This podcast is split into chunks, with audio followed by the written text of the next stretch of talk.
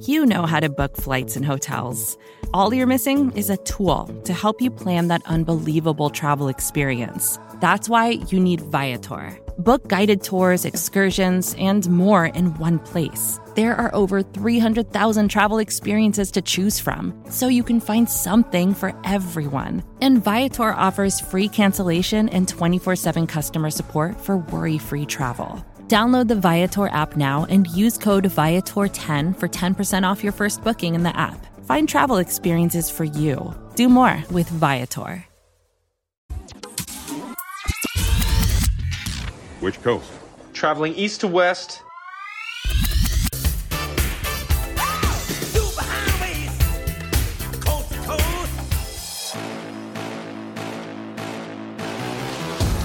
Aaron Ladd. Oh, he did it! Yo! Mark Gunnels. At the house on it. Chiefs coast to coast. Ah, it's it, it, it's a shame what's about to happen here. Uh, I'm uh, I'm wishing that we didn't have to do this. I, I, I've been sitting here thinking about it, agonizing over it. It is, uh, it's just really a shame. What's wrong, man? I don't understand what, why you're so down right now. I mean, you, you know, I don't, you, I don't get it. You're a funny happened? guy. What happened to you? Is everything, is everything all right with, with the family, man? Everything's okay at home, man? I can't stand you, man. I can't stand you. Let's let's let's let a few more people come in here before we uh before we get to it. Uh, I, I, everything is good with the family. Appreciate you asking. You know. Uh, oh, okay. I'm just making sure, man. Yeah, you know, er, everybody's good. You know, I got a, my phone was buzzing off the hook yesterday. It was. You would think something was wrong, but it just. Uh, We're putting the Kansas and Kansas City Chiefs today on, on Chiefs Coast to Coast. Yeah, man. Rock chalk, baby. I told you, man. You didn't want to believe me. You didn't want to believe it, man. You was in I, denial the whole time. I really didn't want to believe it. Man. And I, of course, followed them through the first couple of rounds. So I, I got an up-close and personal look. You know, they look sca- they they looked inconsistent all year. It's one thing we can't we can't debate. You know, and uh, that might sound like hate. Uh, I know some people are going to call it hate, but it, it, it's just true. They were up and down all year, but when it mattered the most, they turned it on, an eleven-game win streak and uh, national champions. Mark Gunnels, I, I'm surprised you weren't able to cut down the nets, man. I was waiting for you to, to get your chance with the scissors. Nah, man, let them enjoy it, man. They deserved it, man. Uh, like you said, they were kind of up and down this year, but they got going at the right time, man. And it started with Remy Martin in the tournament. Those first couple games, he was going crazy. Obviously, he made big shots last night. Um, how about to start the second half, man? How about Christian Brown with that energy, man? And then, obviously, McCormick made some big plays down the stretch. It was just an overall good team effort. North Carolina, they weren't even supposed to be there, man. They had a hell of a season. I think Hubert Davis is going to be a coach there for a very, very long time. Uh, I think he's going to have a, no problem bringing guys there to Chapel Hill. But Bill Self, man, long overdue to get number two.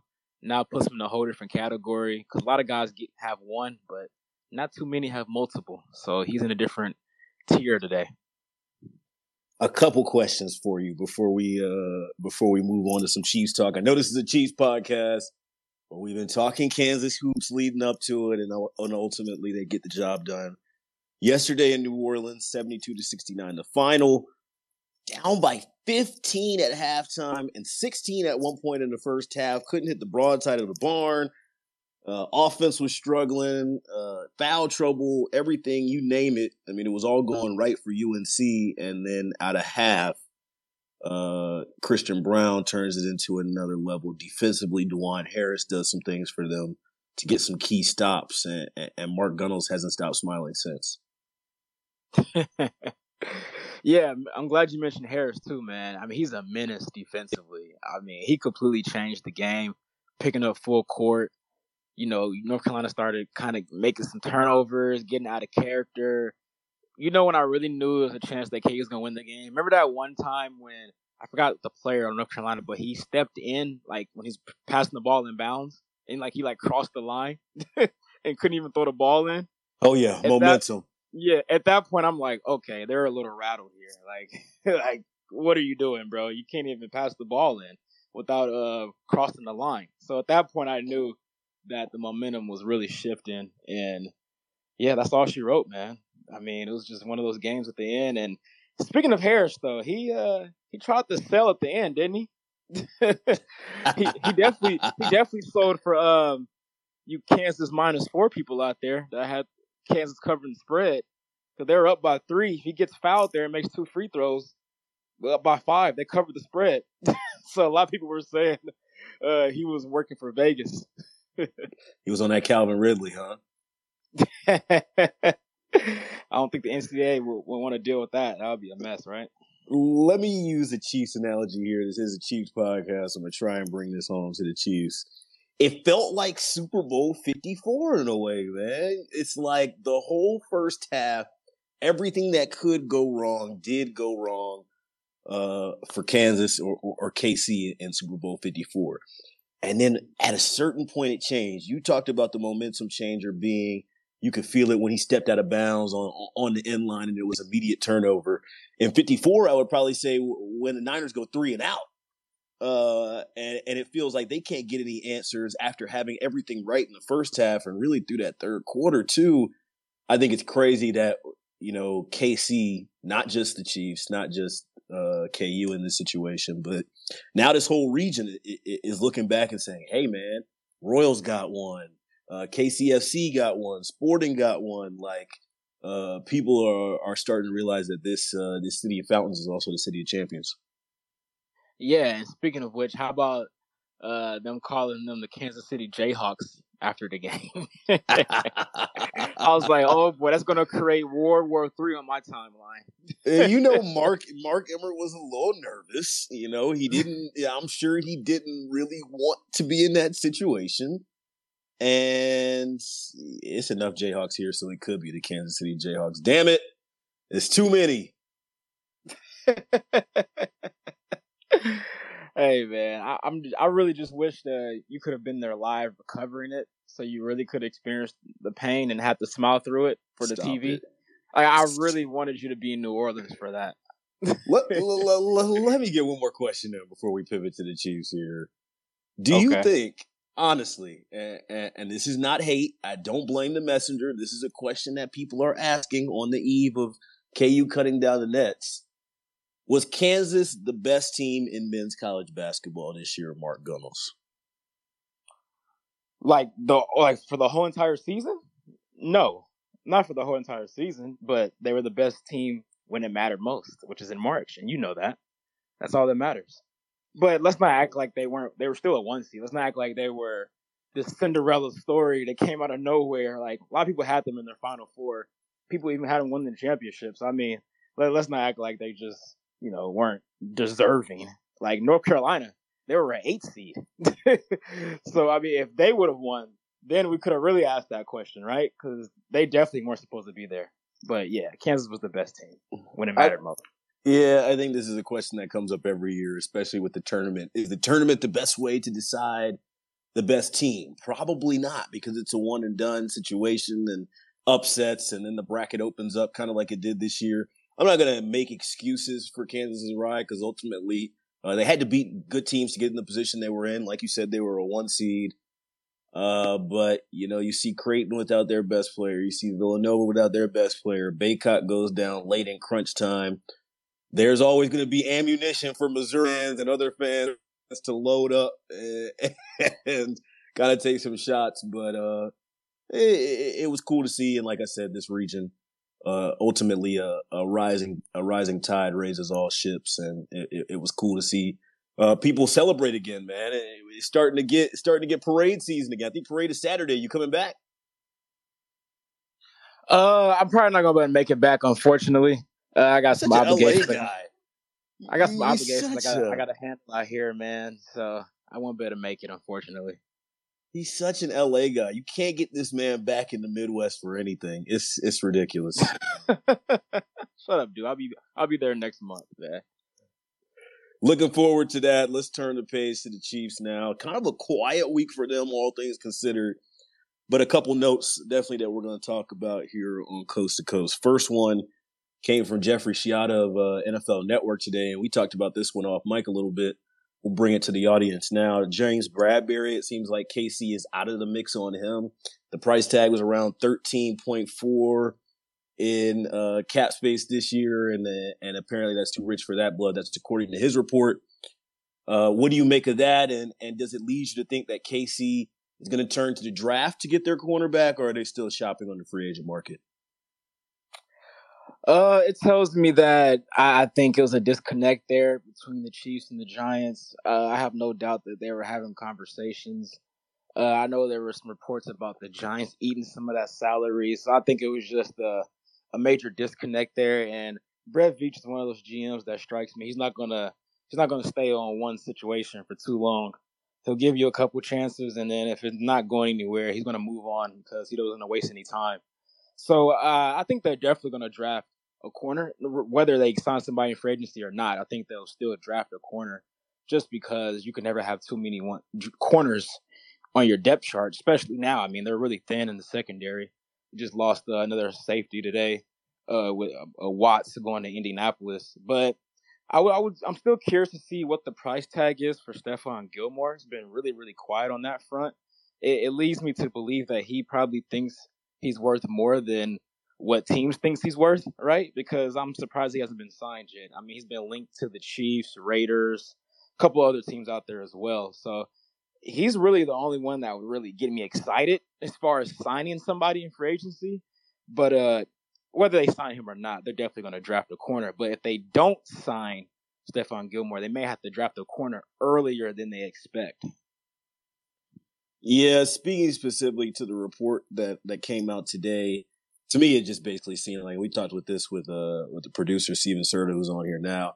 It just seems like K C's kind of clutching their money a little tight this free agency. If they can get you at their price, uh, especially flexibility as far as in these first two years of the deals that they've been signing, then they'll love it and they'll take it and they'll jump at that and, and be aggressive in adding talent, um, not only defensively but offensively as well. But Uh, if you're dragging your feet a little bit, like you talked to, uh, maybe if you text her a couple times and she don't text you back right away, you know, it's, it's on to the next one. I, I think they're probably still in the market for Gilmore, but the price has got to be right.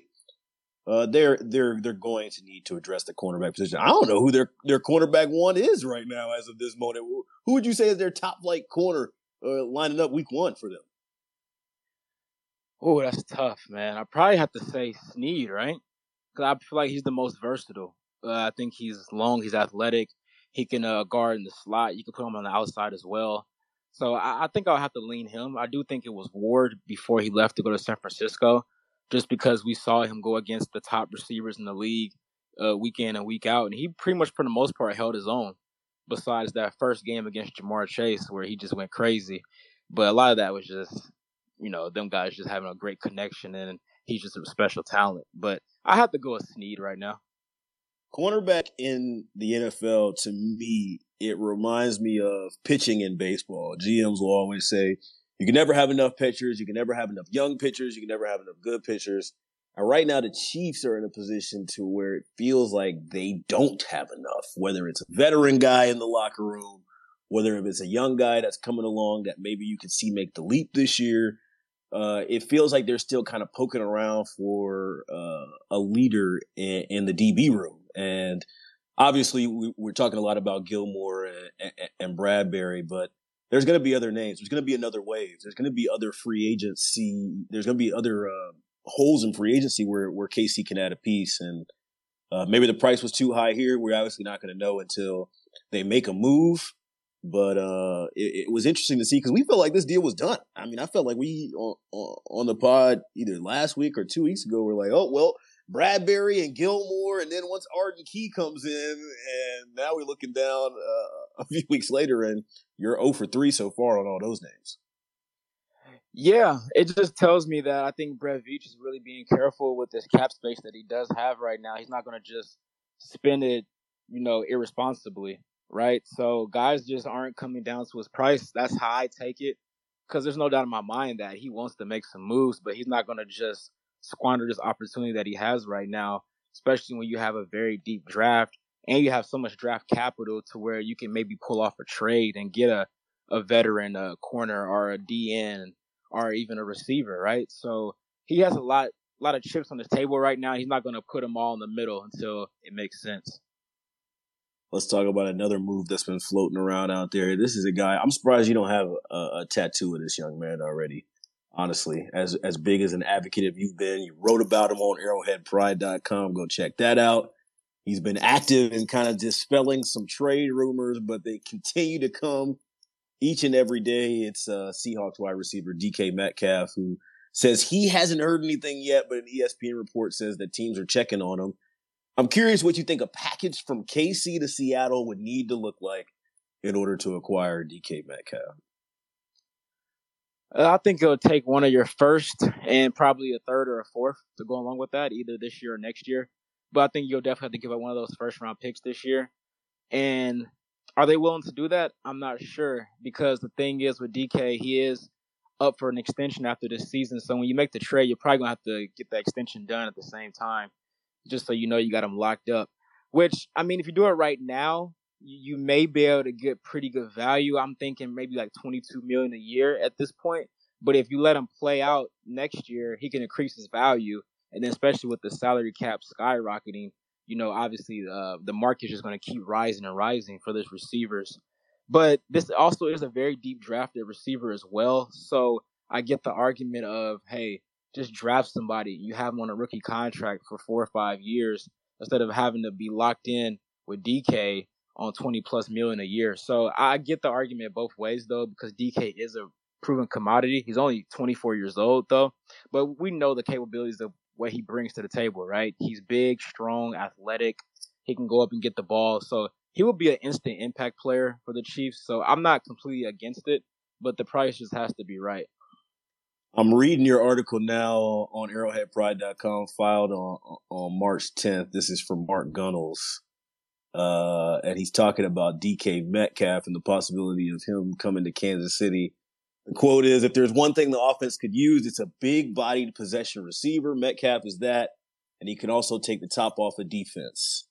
I, and we have talked about this last week, we're going to talk about wide receiver two, wide receiver one every podcast. If you got your Chiefs coast-to-coast bingo card at home, go ahead and check off the wide receiver two spot. Uh, it, it, it just feels like they're that is stopping them from what they just got out of. You talked about the extension. That's that's the big part of this. There's no doubt that the Chiefs could use a talent like D K Metcalf in their offense, uh, especially based on how we've seen their offense work in the last couple of years. But if what we were talking about in the first segment is true, and if what we were talking about before we got on mic was true, and K C is kind of penny pitching or monitoring their uh, their cap space this year and in, into the future, why then jump back right into the deep end of the pool with a, with a D K Metcalf, who you know is going to want uh, twenty million dollars a year plus uh, for what he did in Seattle and what he would bring to your offense?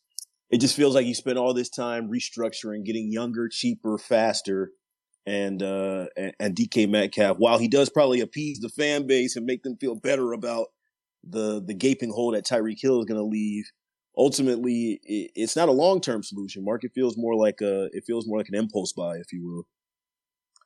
Well, I, I wouldn't say that exactly, because if you get the extension done now, he's not going to cost obviously as much as Tyreek Hill did. And the main thing that you mentioned is he's much younger. He's only twenty-four years old. So I mean, you're you're going to get him going into his prime years, where, whereas Tyreek Hill is going, you know, entering out of his prime years, right? I mean, he's still obviously elite. I'm not saying he's not. But he's getting closer to thirty, while D K is not even twenty-five years old yet. So that would be the argument there. All right. I'll give you one more hypothetical trade. We're talking D K Metcalf here on Chiefs Coast to Coast on the Arrowhead Pride Podcast Network. Twitter Spaces, seven p.m. every Tuesday, and then in the podcast app after that. Uh, is two firsts too much to give up for D K Metcalf? The Chiefs have twenty-nine and thirty this year. We'll talk a little bit about that later in the show.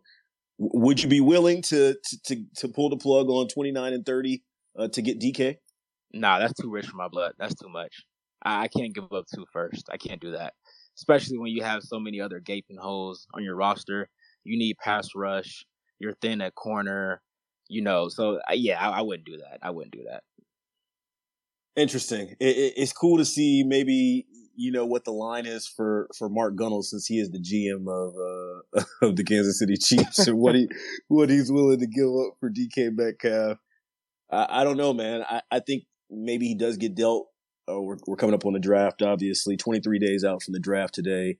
I think he does get dealt, but I, I, I ultimately don't think Kansas City is is where he ends up, just because of what they've shown us. I'm going based off what they've shown us so far. Obviously, they, they could be a curveball, and I do expect K C to be active on draft day, moving up, moving down, uh, and, and also involved in, in, in some of the wide receiver and corner markets, but it, it just feels like D K's out of their price range. Yeah, I mean, I'm I'm not going to say that exactly, but I, yeah, ultimately, if you were to tell me where's he going to land, I wouldn't pick Kansas City. I think a team like the Jets, like they seem very desperate. Obviously, they were going after Tyreek Hill, and they have the number four and number ten overall pick. Now, I'm not sure if they're going to give up that number ten pick, but if they offer that in the deal, then, I mean, if you're Seattle, how can you not take that? But they weren't even willing to offer that for Tyreek Hill, though, so I'm not exactly sure. Did that make them even more desperate now? Like, okay, now we have to throw this in here to get this deal done. But they can just take someone like Garrett Wilson and be fine, too. But the Jets, maybe the Packers get in the mix as well. Obviously, they're very thin at wide receiver right now. So there's other options out there. Let's talk about your boy, somebody who is also not on the Kansas City Chiefs roster as of right now, but uh, is reportedly in talks with the New Orleans Saints or toured their facility today. I know there was a zero point five percent chance when we last mentioned his name on this podcast. Uh, a while back, that's former Chiefs safety Tyrann Mathieu. Been quiet for him, man. And we even mentioned uh, the possibility of the market telling him what they think about him and his value and what he brings to a team. Uh, your initial reactions to to the New Orleans fit, and, and, and we'll go from there. Yeah, so, I mean, this is where I expected him to be all along. I mean, I know he took a visit there today. Um, you know, he's been there for a while, actually. He was at L S U talking to the players down there. Obviously, he's from there. So, yeah, I mean, it would make sense for him to go there from a, from that standpoint. I mean, they're not a team that's competing for a championship right now. But, you know, as long as he gets the bag at this point, I think that's kind of what he really wants, to be quite frank, because this is going to be the last time he's going to get that type of contract, right? Because he's approaching thirty years old. He's at a position that isn't that valuable in the grand scheme of things at safety. You know, especially compared to like corner and pass rusher and obviously on the offensive side of the ball. So, yeah, I mean, you know, I think it would be good for him to be home. And, you know, he's, you know, he wants to be a coach one day, obviously. And, you know, he's already kind of lining it up with L S U, so he can be right there in the mix and might do a little recruit on the side. You know, he's going to that another phase of his career, man. He just wants to get paid and, and be at home, I think. So I think it's going to happen.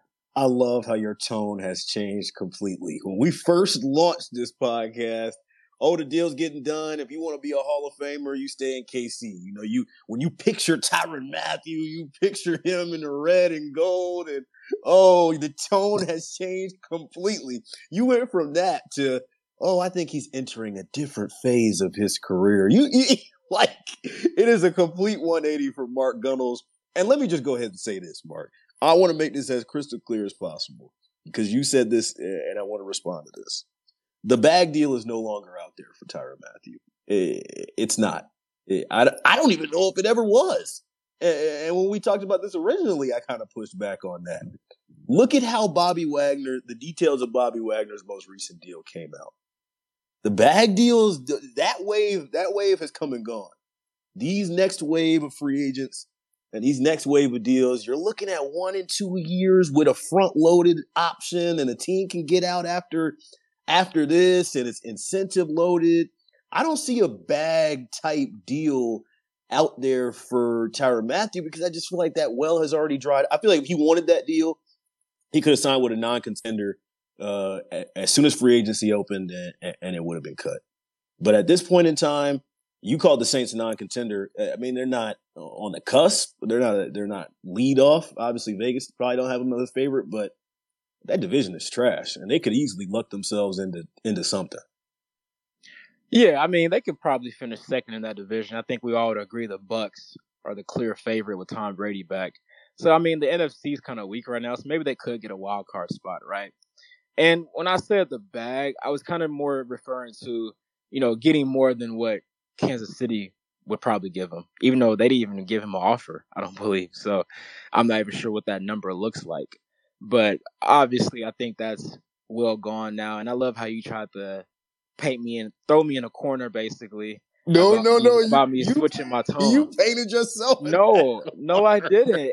I, you know this more than anybody, Aaron. When you get more information, you can change your opinion. So I've gotten more information over the past three weeks, you and so my opinion slippery. has changed. You so damn slippery, dog. You know, it's, it's, I, can't, it, I can't. I can't. I, I'm supposed to ignore the new information I get and stick with my original take. That that would be very ignorant of me. I can't wait until the fans start listening back to some of these takes. The one percent, Tyrann Mathieu's gonna be back in the fold. All that. And you act like I said. You act like I said. Like. It was a thirty percent. I literally said one percent. Like, come on, you're you're over exaggerating. Like, I literally just said one percent. Ultimately, to me, the New Orleans thing kind of feels like a legacy play. You, I mean, we all saw the we all saw the media rollout at, at L S U, and Brian Kelly opened him up to open arms. I think he has a players' lounge there, uh, named after him, and, and and the New Orleans thing. Whether they whether he wins another chip or not, whether they're contenders or not. Uh, in, in my opinion, him going there, uh, it, it's a full circle moment, and we can't. And, and sports is full of these storylines and full circle moments. And I thought it was cool for him for him to talk about just the journey that he had at L S U and be able to open up to a lot of the guys that are still there. And uh, no matter where he ends up, obviously he's always going to be a part of Chiefs Kingdom. Oh yeah, one hundred percent. I mean, he was the the guy that changed the culture defensively. Right. And then he won Super Bowl his first year here. So, yeah, I mean, he's always going to be in uh, Chiefs lore. And I think he's still a future Hall of Famer. Uh, I mean, the guy's been on an all decade team. He's a great leader, uh, just can play anywhere on the field defensively. Very versatile. So, yeah, there's no ill feelings. I mean, I don't know if you still feel like the fan base is toxic or not, but uh, that's a whole different topic. But you trying to get us in trouble. You trying to get us in trouble. But no, nah, I just hope we can uh, appreciate the, the good memories of Honey Badger Kansas City, because it was a very fun three years. Hey, we're flying through this one. Kind of a light week on Chiefs Coast to Coast. We always take questions at the end. Appreciate y'all tapping in with us. If you want to step up to the stage, ask a question, make a comment, say rock chalk or something stupid like that, throw your hand up. We'll get you at the end. This is something interesting that popped up on Arrowhead Pride. It's from C B S Sports. Cody Benjamin wrote it. And the title is Eight Potential Landing Spots for Quarterback Colin Kaepernick. Of the eight spots, his number one is Kansas City. And he says, why the heck not? If any team is open to adding weapons of all kinds, it's them. Andy Reid isn't shy about offering opportunities for comeback stories. Now, obviously, he's not coming here, Mark, to be the starter. Nobody here is arguing that. Nobody here is even mentioning that. Number fifteen is the franchise quarterback here for the next decade. But that being said, Colin Kaepernick obviously worked out at halftime of the Michigan spring game this most recent week. Uh, looked good. His last pass obviously went a little viral. Adam Schefter had some words to say about that. And he's been staying in shape. He's worked out. He's had tryouts, all the above. Mark, do you think K C is a legit landing spot for Cap? No, I don't. I think it's all Cap. So, Ooh. Uh, yeah, it, it's yeah, yeah, it's not going to happen. I mean, I, I don't think no team is going to sign him to make it a you know a bigger perspective here. And it's not because I don't think he can't play. I mean, yeah, I know people say there's not sixty-four quarterbacks in the league better than him, and I agree with that. I don't think there are. I mean, there's a lot of bad quarterbacks in the league. A lot of bad quarterbacks. A lot. I mean, Taysom Hill, he's a quarterback, right? I mean, he's really like a tight end, but they made him try to play quarterback. So I think Kaepernick's better than him, right? But the thing is, whatever team that brings Kaepernick, Kaepernick in, you know it's going to have a circus around it, right? As far as the media attention, Uh, just it's gonna be just too much, man. It's gonna be too much to try to control. You're really not gonna be able to focus on your football team. Every question is gonna be about Kaepernick, Kaepernick. And if you have a quarterback that's, you know, let's say he's not a Patrick Mahomes, like he's like a guy that's, you know, a fringe starter, like a Drew Lock, for instance, right? and he plays a bad game or two, the noise is going to get louder and louder. When is Kaepernick going to play? When is Kaepernick going to play? You know, he's looking good in practice. He looked good in preseason. So it's just too much. It has nothing to do with his ability. It's just the fact that it's going to be too much media uh, circus coming around it. Uh, overall, I agree with you, but I'm going to push back on a couple things. You talked about the media circus, and, and that's always going to be a discussion whenever we're talking about a guy as polarizing as Colin Kaepernick is, possibly, and, and honestly, in my opinion, one of the most polarizing, if not the most polarizing athlete in all of professional sports still. And he hasn't been in the league in, in, in, in what feels like five or six years. Um, I think if there's a place that can handle that, it's Kansas City. He comes in with no expectations of being the starter. Uh, he comes into Andy Reid's system. He comes in uh, to an organization that has a very strong culture focused on football. There is no, there, there is no, nothing bigger. There is nothing that, that the team is pushing for more towards than, than winning football games. So yes, initially you bring in Cap and, and that first week is, oh, how's everybody going to react, that kind of thing. But after that, he's the backup quarterback. How often do we talk to Chad Henne times a year?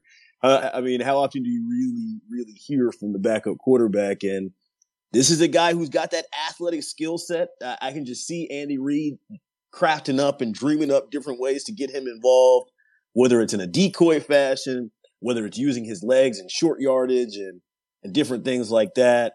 Um, e- even the article that kind of brought this whole thing to a head Uh, mentions Eric Bieniemy using him in some trick play formations and that sort of thing. Uh, I think it could work, man. I know Cap's a little bit older now. I know he's not necessarily what the league would love as far as the storyline is concerned and and that sort of thing. But um, I, I just think of K C as a place that can really shelter him and, and bring him back in for that for that one last ride. Yeah, I see what you're saying, but it also doesn't make any sense, though, for the Chiefs, because like you said, they already have Chad Henne, right? So you already have, I think, one of the best backups in the league. Stop, I mean, stop it. Stop. Let, let me let me stop you right there before you keep what? going.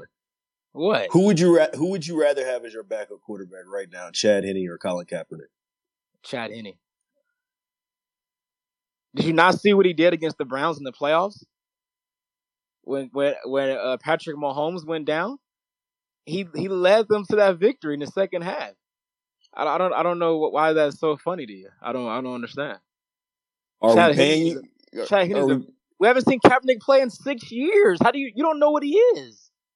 Are we paying you for what you what, what you're gonna do or what you've done? Uh, I mean I okay. I'm you glad haven't seen we... Kaepernick play in six years. So how can you say what he's gonna do? He hasn't played in six years. At their peaks, it, it, it's a floor versus ceiling argument, right? So, like, Chad Henne has a very high floor, right? And he knows the system, and he's ingrained with that quarterback room. I, I don't want anything here that I'm saying to be seen as what I don't think about Chad Henne. I have seen Colin Kaepernick's ceiling, and I've seen him lead a team to a Super Bowl. I've never seen Chad Henne do that.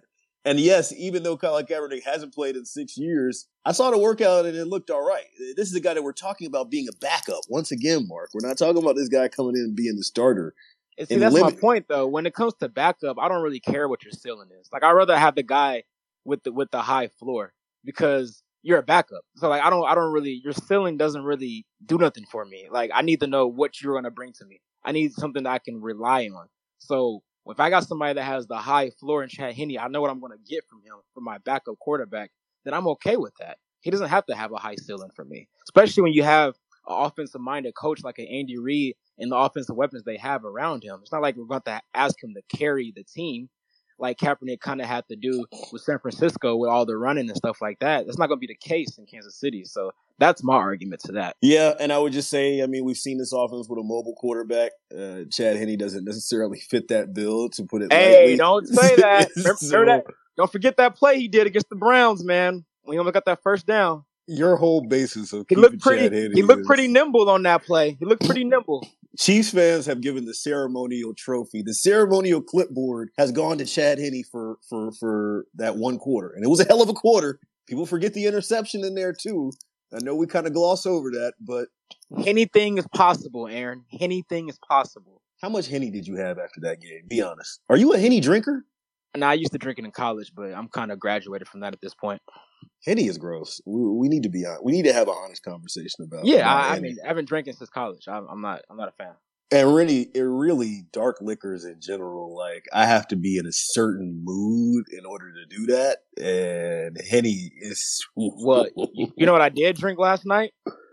Oh, so you had something on ice after your Hawks won. What, what'd you have? Remy Martin. Rock chalk, baby. Man, let's get to some more quick hits before we take some questions. I see a request in here already. I want to get to it real quickly. twenty-three out, twenty-three days out from the draft. Jordan days out from the draft. K C's got twenty-nine and thirty. We'll focus on that today, and we'll do a lot of more draft stuff leading up. Um, position group wise, what do you think K C does with twenty-nine and thirty if they stay there? Okay, if they stay there, I think this is pretty simple. I think they'll go wide receiver and edge rusher. I'm not sure exactly which one comes first, but whoever's the best available between those two positions, I think that's pretty cut and dry. I mean, obviously, uh, pass rush has been a, a case of emphasis this offseason. They haven't really addressed it so far. Uh, you got Frank Clark back, but you don't want to really rely on him. So they need somebody else there that they can rely on, on a young guy, on a cheap deal. So I think that is definitely something they're going to go for in one of those first two picks. And, yeah, receiver. I mean, this is a very good receiver class. But if you can get one of those guys maybe fall to you that you really like, or maybe get somebody that may fall to the second round that you just really are high on, I think you take take them there at twenty-nine or thirty. So I think those two, I think those are the pretty uh, easy picks right there.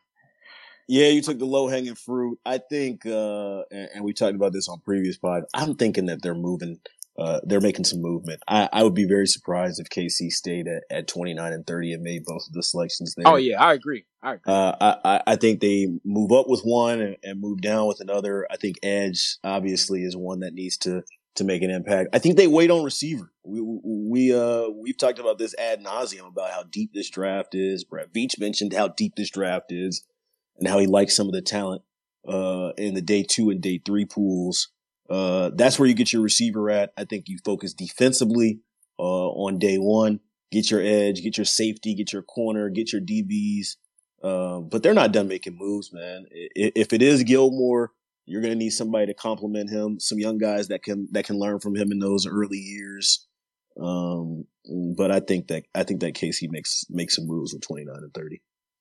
Yeah, I don't think they stay there either. I was just trying to play the game with you if they were to stay there. But I do think they make, make some moves for sure. It just seems kind of weird that they would stay there with the back-to-back picks late in the first round. It doesn't really make much sense to me, honestly. But, yeah, we'll see, man. I think a guy – this is a guy I'm interested about to see if he's going to fall, like, dramatically or not. The the kid from Michigan, Ojabo, I hope I'm saying that right. I hope they didn't just botch his name there.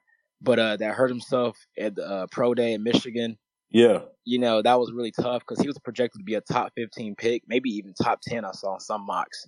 So I'm I'm really curious to see how far does that drop him, because we know about the draft. When teams start passing on a guy, the other teams kind of get gunshot or like maybe they know something that I don't know. So I'm going to pass on them too. So, like, he may free fall to the second or third round. Like, I really wouldn't be surprised. Like, we've seen it before where a guy gets hurt, project the first round pick, and then he just free falls. But I mean, he's one of the top edge rushers in in this draft. So I mean, maybe you get him on a steal in like in the second or third round. Man, did you see what Patrick Mahomes said about the Tyreek Hill trade? You see any of those quotes that popped up? This will be the last thing we do before taking some of your questions. Appreciate y'all waving at us and, and waiting on us. Yeah, I did. I did see those quotes. I found them uh, pretty interesting. I found it pretty interesting. You know, Mahomes is always going to be the company man, and he's always going to say the right things in the press. And even though this was a spot for, I think, uh, either a, an airline company or something like that, they asked him about the Tyreek Hill trade. And this is what Patrick Mahomes had to say. Quote, "They kept me updated the entire time. I knew the extension talks were going on, and I knew he got permission to seek a trade. But, yeah, I played my entire career with Tyreek, so definitely there was a little bit of shock when he got traded." That's from Albert Breer of Sports Illustrated. Um, give me your initial reaction there. Well, I mean, yeah, I, I saw the whole article too, the special last week, and I read all the quotes. The, the main thing that stood out to me was how he was talking about, hey, it's time to turn the page. And he was like really excited to see what he could do with this new bunch of guys. And I think, honestly, I think this is going to be good for Patrick Mahomes because now it's going to force him to be a better quarterback to where he can't just focus in on Tyreek, you know, and feel like he has to give him touches. Now he can spread it around more, you know, because they don't have a true alpha in that wide receiver room right now. You know, maybe that could change, but there's like just a lot of guys by committee, right? Like you got Juju, you got M V S, your boy Hardman. So I think he's really excited for the challenge because now people are doubting him. And we know how Mahomes is. He's very um, calculated. Like, we see the celebrations and stuff. So he reads stuff. He sees the tweets. He sees the, the segments on E S P N and Fox Sports and stuff like that saying the Chiefs wanted to make the playoffs. And how about Keenan Allen coming out and saying that this is going to expose some people? I think that was definitely a shot at Patrick Mahomes. And you would be uh, a fool if you don't think Mahomes saw that. So, yeah, I, I think he definitely, like you said, played the company role as far as, you know, speaking highly of Tyreek and stuff like that. But if you dig deeper into it, he, he's really excited to get with these new guys. I mean, today, I don't know if you saw the video. It's a video of him working out with Juju already. So they're already getting the work in.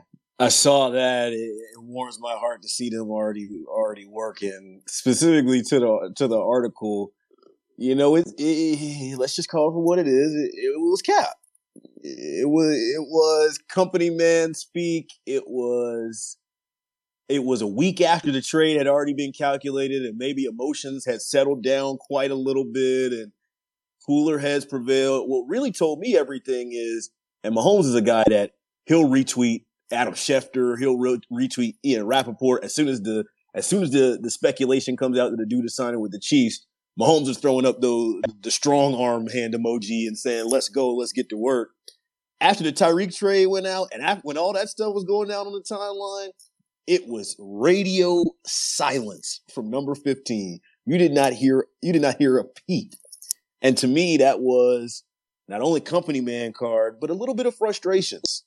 And I do truly believe that one day, maybe we talked about this on the pod, maybe it was off air, I truly believe that one day Patrick Mahomes will realize the power that he has in this organization and say, you know what? Nah, he's not going to go full Aaron Rodgers. Hopefully nobody ever goes full Aaron Rodgers again. But I think one day Mahomes is going to realize, you know, yeah, I deserve a seat at the table a little bit here. Not saying that he didn't have input, and I'm sure he they definitely took his feelings into consideration. But everything that we saw in this in this Albert Breer article was, I was involved in the process. I knew what was going on, and I'm excited to work with the new guys, which to me just sounds like spin.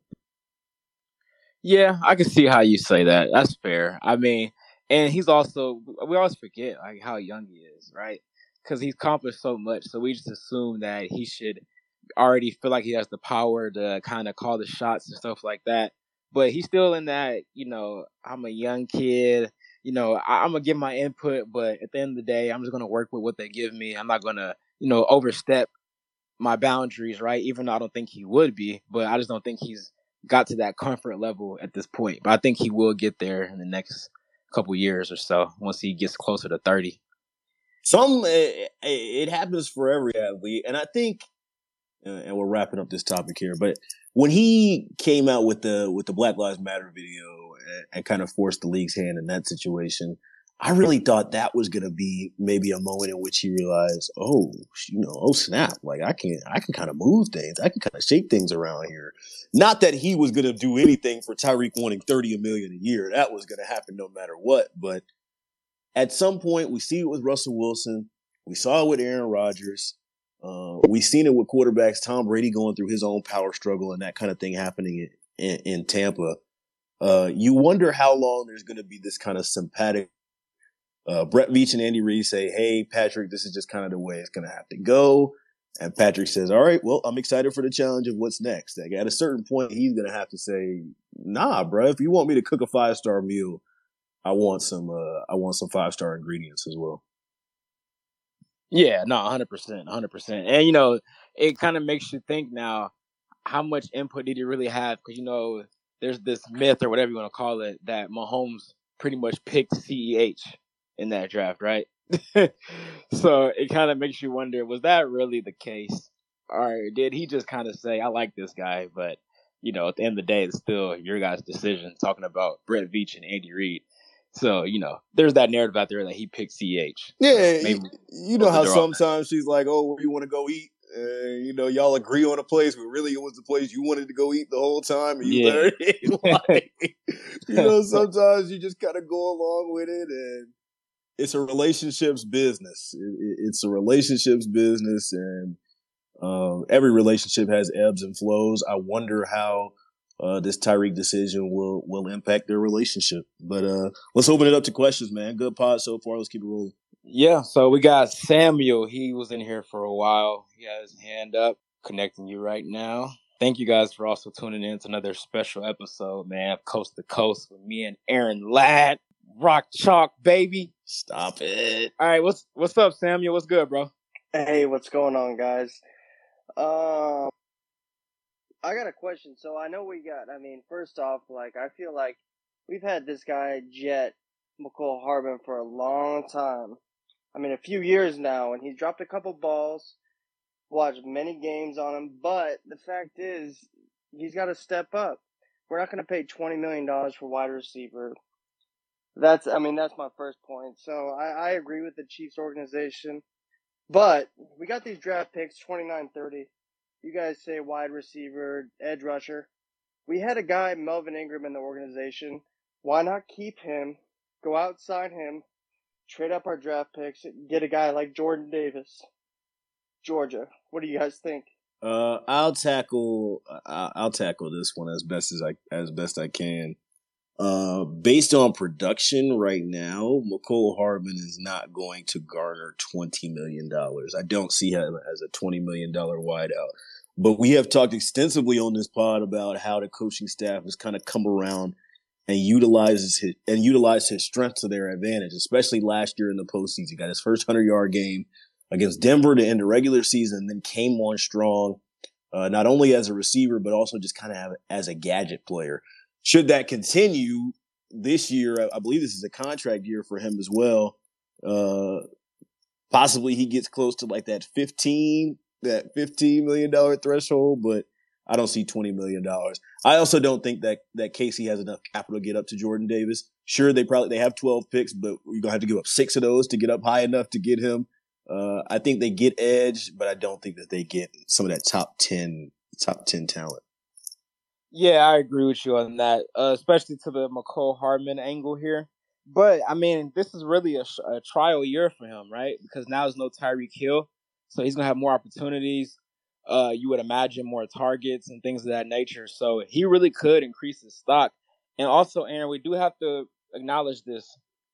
The fact that the cap is going up dramatically after next year with the T V deals and stuff like that. So what it looks like fifteen million dollars now could really be the new twenty million dollars, just to put that out there. So we'll see, man. I mean, that's your boy. So I'm surprised you don't think he can reach twenty million dollars a year, man. That's your guy.